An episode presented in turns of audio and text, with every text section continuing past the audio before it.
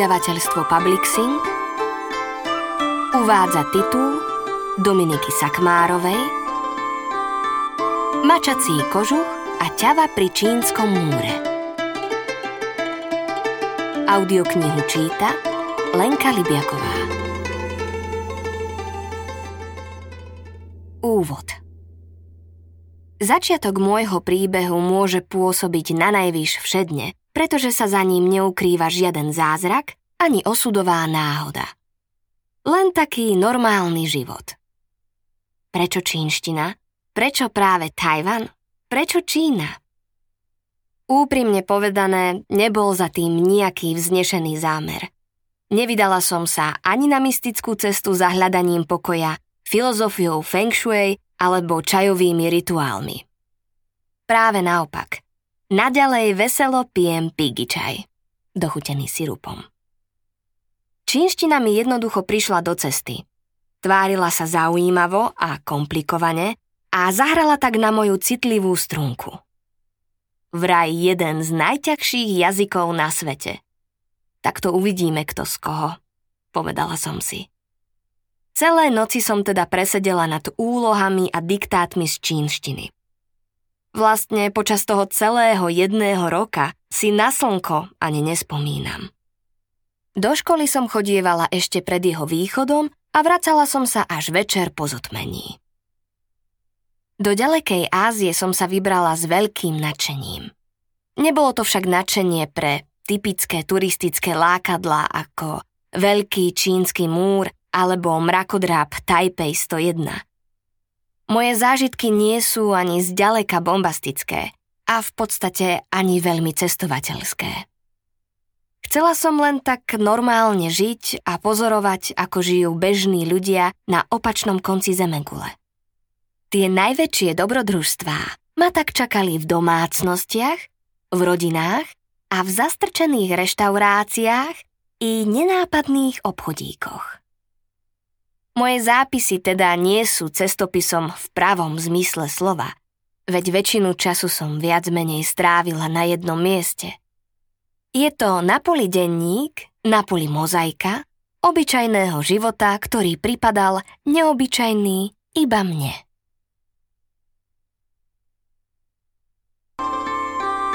Tajvan.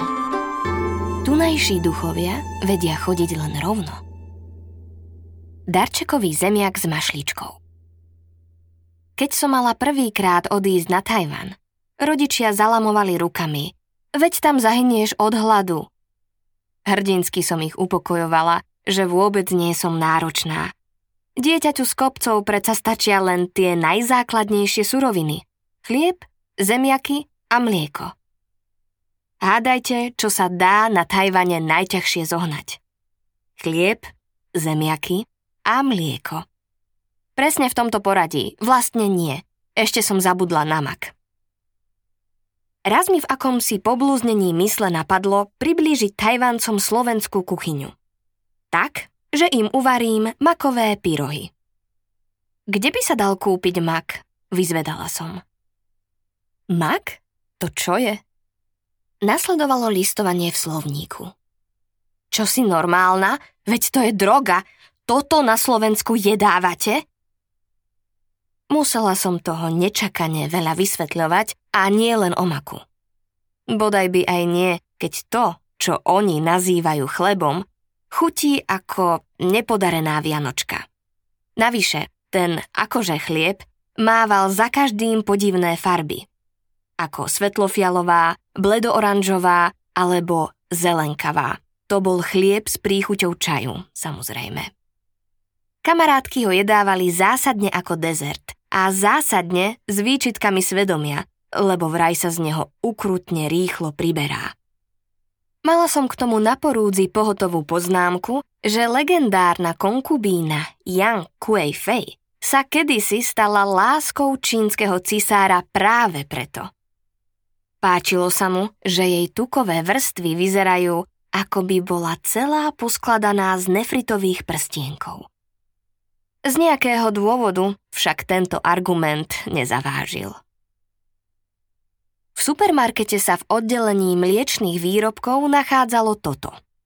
dva druhy mlieka, ktoré chutilo ako voda, jeden druh plátkového syra a dva druhy jogurtov. Občas tam bývalo aj maslo, ale iba slané. A vôbec sa nedalo s tým sladkým akože chlebom jesť. To bolo celé slávne mliečne oddelenie. Zmestilo sa do jedného maličkého regálu. Výpravy do supermarketov pre mňa bývali vždy dobrodružné. Jednoznačne najdobrodružnejším bolo hľadanie tampónov. To sa ukázalo byť skutočnou výzvou, lebo očividne bolo úpornou snahou všetkých zamestnancov, aby to jediné balenie, ktoré mali, ukryli čo najvyššie a úplne mimo dohľadu zákazníka. Také veci predsa nemá byť vidieť. A aj kamarátky sa červenali, len čo som to spomenula. Európska výška mi vtedy veľmi pomohla. Bola som z toho smutná a bolo to na mne zrejme aj vidieť. Myslím kvôli jedlu, nie kvôli tým tampónom. Ako by to nestačilo, v každom liste a telefonáte z domova sa mi blízky nezabudli zveriť s farbistým popisom toho, čo mali na večeru, aké to bolo chutné a že aj ja by som si na tom určite pochutila. Doteraz neviem, či mi to malo vylepšiť náladu, alebo to bola krutá škodoradosť. Potom som jedného dňa prišla do školy a tam ma čakal zemiak. Jeden jediný zemiak, dokonca previazaný mašličkou a za zemiakom spolužiaci nastúpený v rade s úsmevmi od ucha k uchu. Domy, ty si stále básnila o zemiakoch a tak sme ti jeden zohnali, ako darček. Skoro mi vyhrkli slzy, Také milé gesto to bolo. S bázňou som zemiak vzala a uložila ho na čestné miesto. Aj by som si ho bola uvarila, ale nemali sme kuchyňu. Ani ja a ani jeden z mojich známych, však na čo aj. Miesta je málo, varenie zaberá zbytočne veľa času a kto by sa ním trápil, veď v reštauráciách sa dá aj tak najesť o mnoho lacnejšie. Moja známa Kajty matka dvoch detí, v byte síce kuchyňu mala, ale iba na parádu. Nezabudla sa mi popíšiť tým, že zásadne nevarí. Keď jej detičky večer prišli zo školy, obratom ich poslala naspäť na ulicu kúpiť si jedlo. Deti sa po chvíli vrátili aj s večerou. Mladší zo synov potiahol mamu za rukáv, že taký veľký kus mesa nerozhryzie. Na to Kajty pohotovo vzala nožnice a mesko postrihala na drobné kúsky. A večera bola vybavená. Príbeh zemiaka sa napokon skončil tragicky. Celý deň som premýšľala, čo s ním.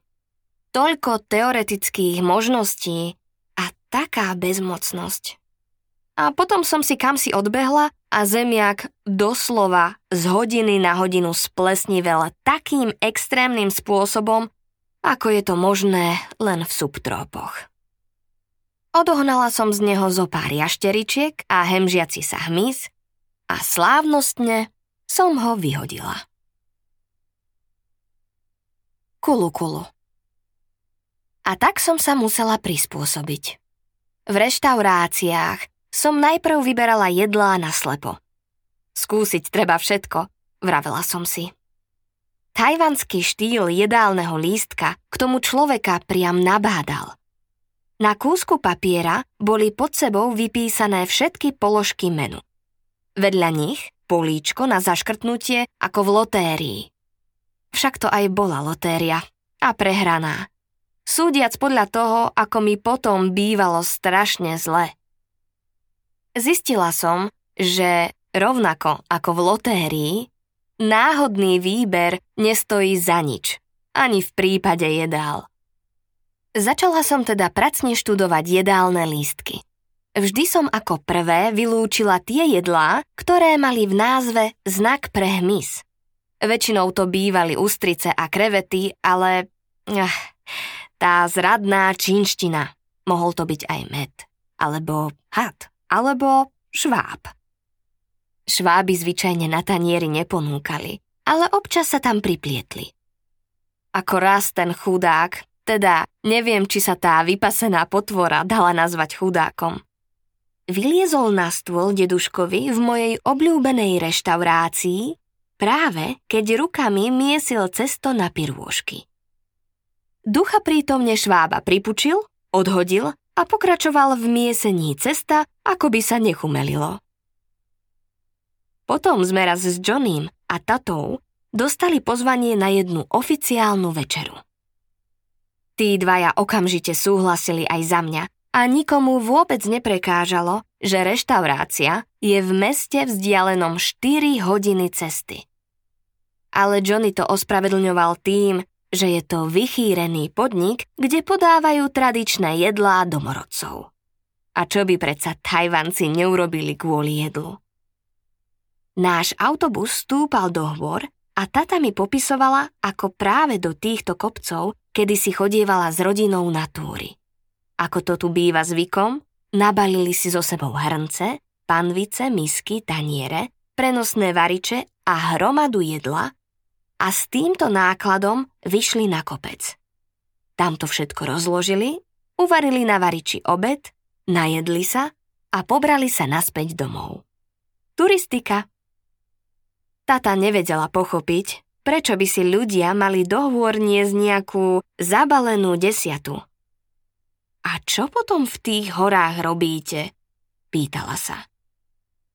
Po tomto vysvetlení sa mi už nezdalo ani trochu divné, že za jedlom cestujeme tak ďaleko. Na Tajvane je jedlo úplne legitímnym cieľom cestovania. Konečne sme dorazili. Kulu kulu stálo napísané nad vchodom. Hmm, aký poetický názov, zasnívala som sa. Čo to znamená? To je zvuk škvrkania v bruchu, poznamenala tata sucho.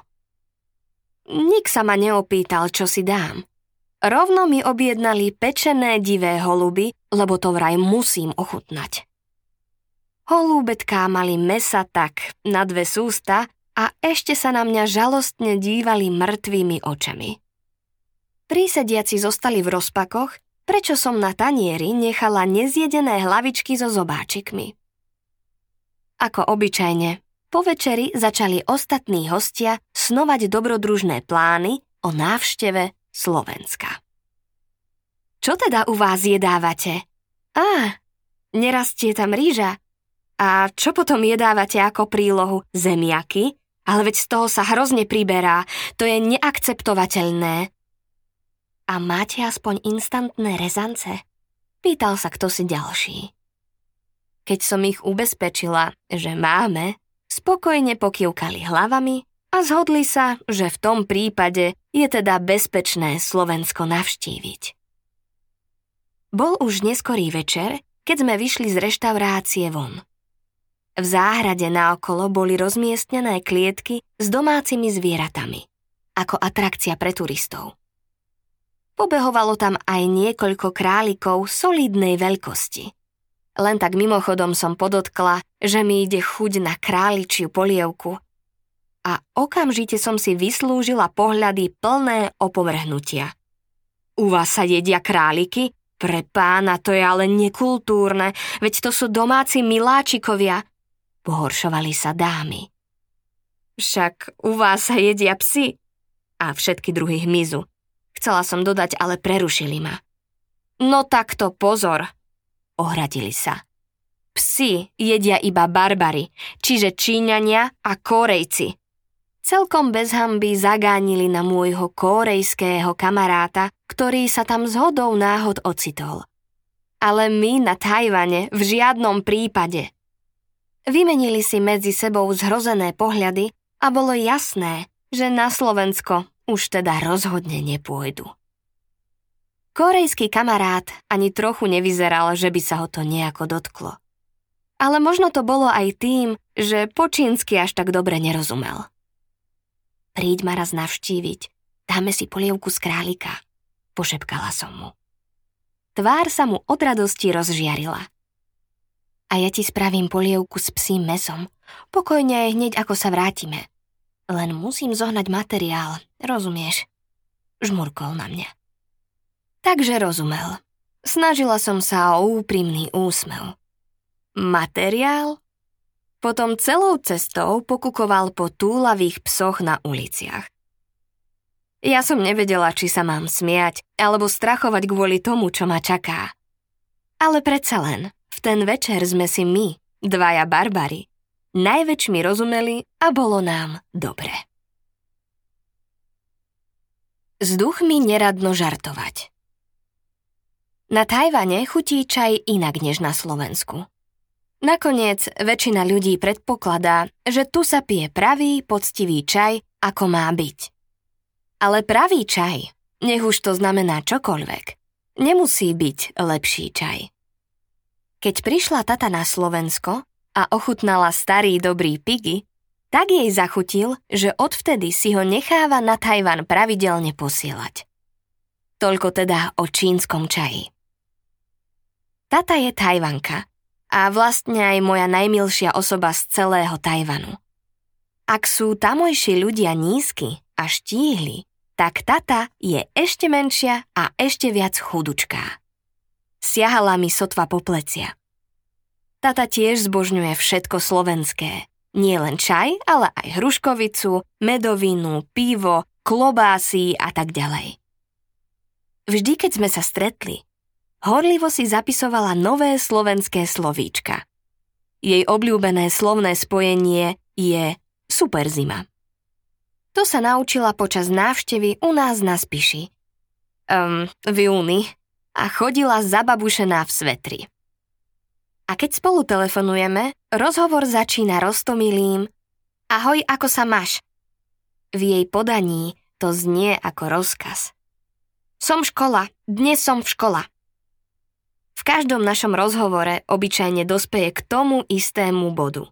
Aké je Slovensko krásne, ako by sa tam rada vrátila a strávila tam zvyšok života. Beriem to ako kompliment, že sa mi ho podarilo tak pekne spropagovať. Alebo možno to vôbec nie je moja zásluha a Slovensko je naozaj také super. To by bol ten lepší prípad. Ak vám znie meno Tata podivne, vedzte, že Tata sa v skutočnosti volá úplne inak. To sme si tak sedeli, celá rodina u nás na dvore, bábky, tetky, starí, mladí a všetci vyzvedali, ktože to tajvanské dievča je. Volám sa Ťouňoňon. Čínština ako asi znie laickému slovenskému uchu. Rodina si vymenila zmetené pohľady. Čože? Ako? Počuj, skús nejakú ľahšiu verziu, pošepkala som jej. Tantan, povedala svoju prezývku a slovenské uši to pohotovo prekrstili na tata. Eh, mávla rukou teta. To kto si má pamätať? Budeš Anička. Tata sa slovenskému menu nesmierne potešila a odvtedy ho všade a s radosťou používa ale pre nás už žartom zostala tata. Používať toľko mien, to znie ako riadny zmetok. Nie však v Ázii. Podľa tradície tam človek kedysi vystriedal počas života peknú kvopku mien. To máš tak, vypočítavala tata. Najprv sa dávalo mliečne meno, určené pre bábetko. Potom pri nástupe do školy zas knižné meno potom štandardné meno, medzi priateľmi ešte prezývka, potom anglické meno. Mliečné meno? Zastavila som ju. Veď to máme aj u nás. Rodičia bežne používajú pre deti rôzne milé zdrobneniny. Nie, nie, nie, zdesila sa tata. Milé meno nie je bezpečné. Mliečne meno musí byť práve že škaredé, aby odplašilo zlých duchov. A tak, kým u nás volajú rodičia dieťa moje zlatíčko, moje srdiečko, tak v duchu čínskej tradície mohli volať bábetko trebárs, môj švábik, psie žrádielko alebo prasací rypák. S duchmi sa predsa nežartuje. Prípadne, ako ma poučila tata, keď sa narodil chlapec, ešte ho mohli volať aj dievčenským menom. Potom o neho ani len tí duchovia nemali záujem. Dnes to už našťastie nie je ako kedysi.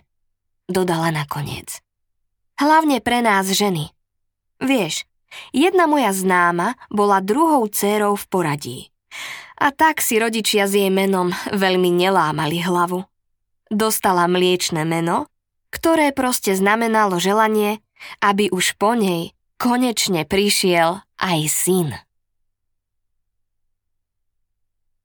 Kňažka v teplákoch Neviem presne, aké náboženstvo tata vyznáva, ale zrejme to bude nejaká tajvanská ľudová viera.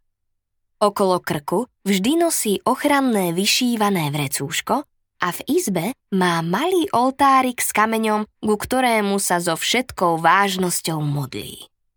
Vraj vo vnútri v tom kameni je duch – Dozvedela som sa od nej a zo slušnosti som sa naviac nepýtala. Rýchlo som zistila, že niekedy je lepšie nevypitovať sa. Ako vtedy, keď som bola s tatou a jej rodinou na príjemnej akcii v meste. Počas cesty domov mi oznámili, že ak mi to neprekáža, ešte sa na pár minút niekde zastavíme. Zaviedli ma na miesto, ktoré vyzeralo ako obyčajná izba – Ibaže táto bola preplnená oltárikmi a soškami božstiev najpodivnejších farieb a podôb. Tata mi spokojom oznámila, že sa so sestrami v poslednom čase necítia dobre. Príznaky, ktoré opisovala, pripomínali urieknutie. Ako keď sa na Slovensku hovorí, že niekomu prišlo z očí. Tata a jej sestry sa jedna po druhej usadili na malú stoličku v strede miestnosti. Potom prišla postaršia žena v teplákoch, asi kňažka. Začala sa zúrivo modliť, rozhadzovať rukami okolo seba, ako keby bojovala s niečím neviditeľným. Následne pálila modlitebné papieriky a veľa kadidla, pod chvíľou vybiehala až na ulicu a celkovo pôsobila naozaj nahnevane. Kým sa toto všetko dialo, ostatné sestry sedeli pri stene, na lavičke a listovali si v módnych časopisoch, ktoré tam boli naukladané pre znudených veriacich, čakajúcich na rituál. No, a ja som sa snažila tváriť pokojne. Akože to, že niekto vyháňa duchov z mojej kamarátky je úplne normálna a bežná vec.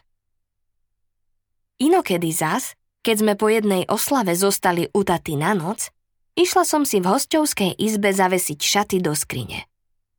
Vtedy som objavila, že dolu v skrini je položená miska plná niečoho, čo vyzeralo ako popol.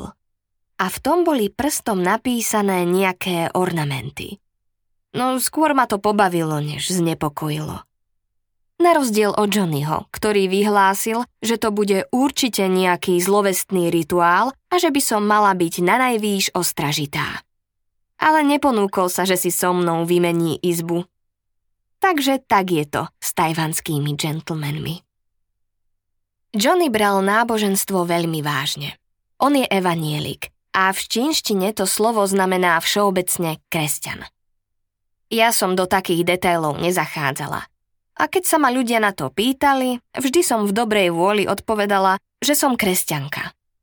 Od každého sa mi dostalo poučenia, že nemôžem byť kresťanka, pretože si všimli medailónik s pannou Máriou a to znamená, že som katolíčka.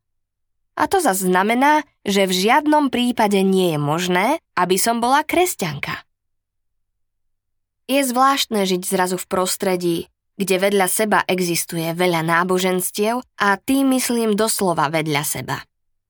Po cestách premávajú náboženské nákladiaky pomalované pestrými farbami, ozdobené kvetmi a nápismi. A za každým z nich buráca hlasná hudba, až to reže uši. To bude asi pohreb. Mávol rukou kamarát Frank, keď nás ohlušilo jedno také auto, žiariace neónom na celú ulicu. Tie autá sa používajú aj pri svadbách alebo nejakých náboženských sviatkoch, ale taký hluk to bude najskôr pohreb. Niekedy sa stretnú i dve podobné autá za sebou. Samozrejme, každé hrá inú pesničku. V tej kakofonickej zmesi sa aj chlapi z nákladiakov navzájom okrikujú a ako vysvetľoval Frank, neváhajú sa aj pobiť. Teraz je to už však len taký slabý odvar, vravel. Kým to vláda nezakázala, mali tam aj striptérky. Nečudo, že sa tu kresťania cítia nesvoji a berú tú vieru ako bojovú misiu. Kam som sa pozrela, tam boli kresťanskí misionári, cudzinci, mladí ľudia ako ja. Pozerali na mňa trochu krivo, ako to, že nešírim medzi rovesníkmi osvetu, že neťahám spolužiakov do kostola. To sú tí typickí katolíci. Čítam v ich evanielickom pohľade sklamanie. Tajvanci sú však v prvom rade praktickí ľudia a skrátka veria v to, čo sa im práve hodí. V jeden deň budú pýtať pomoc od kresťanského boha a aby sa poistili ešte aj od nejakého božstva so zvieracou hlavou. Záleží na tom, čo potrebuješ, vraví Frank. Jasné, že svadbu by som chcel mať v kresťanskom kostole. Je to teraz v móde, ale keď mi treba dobrý výsledok na skúške, idem ku konfuciánom. Nič proti vašim svedcom, ale na štúdium sú experti tí naši.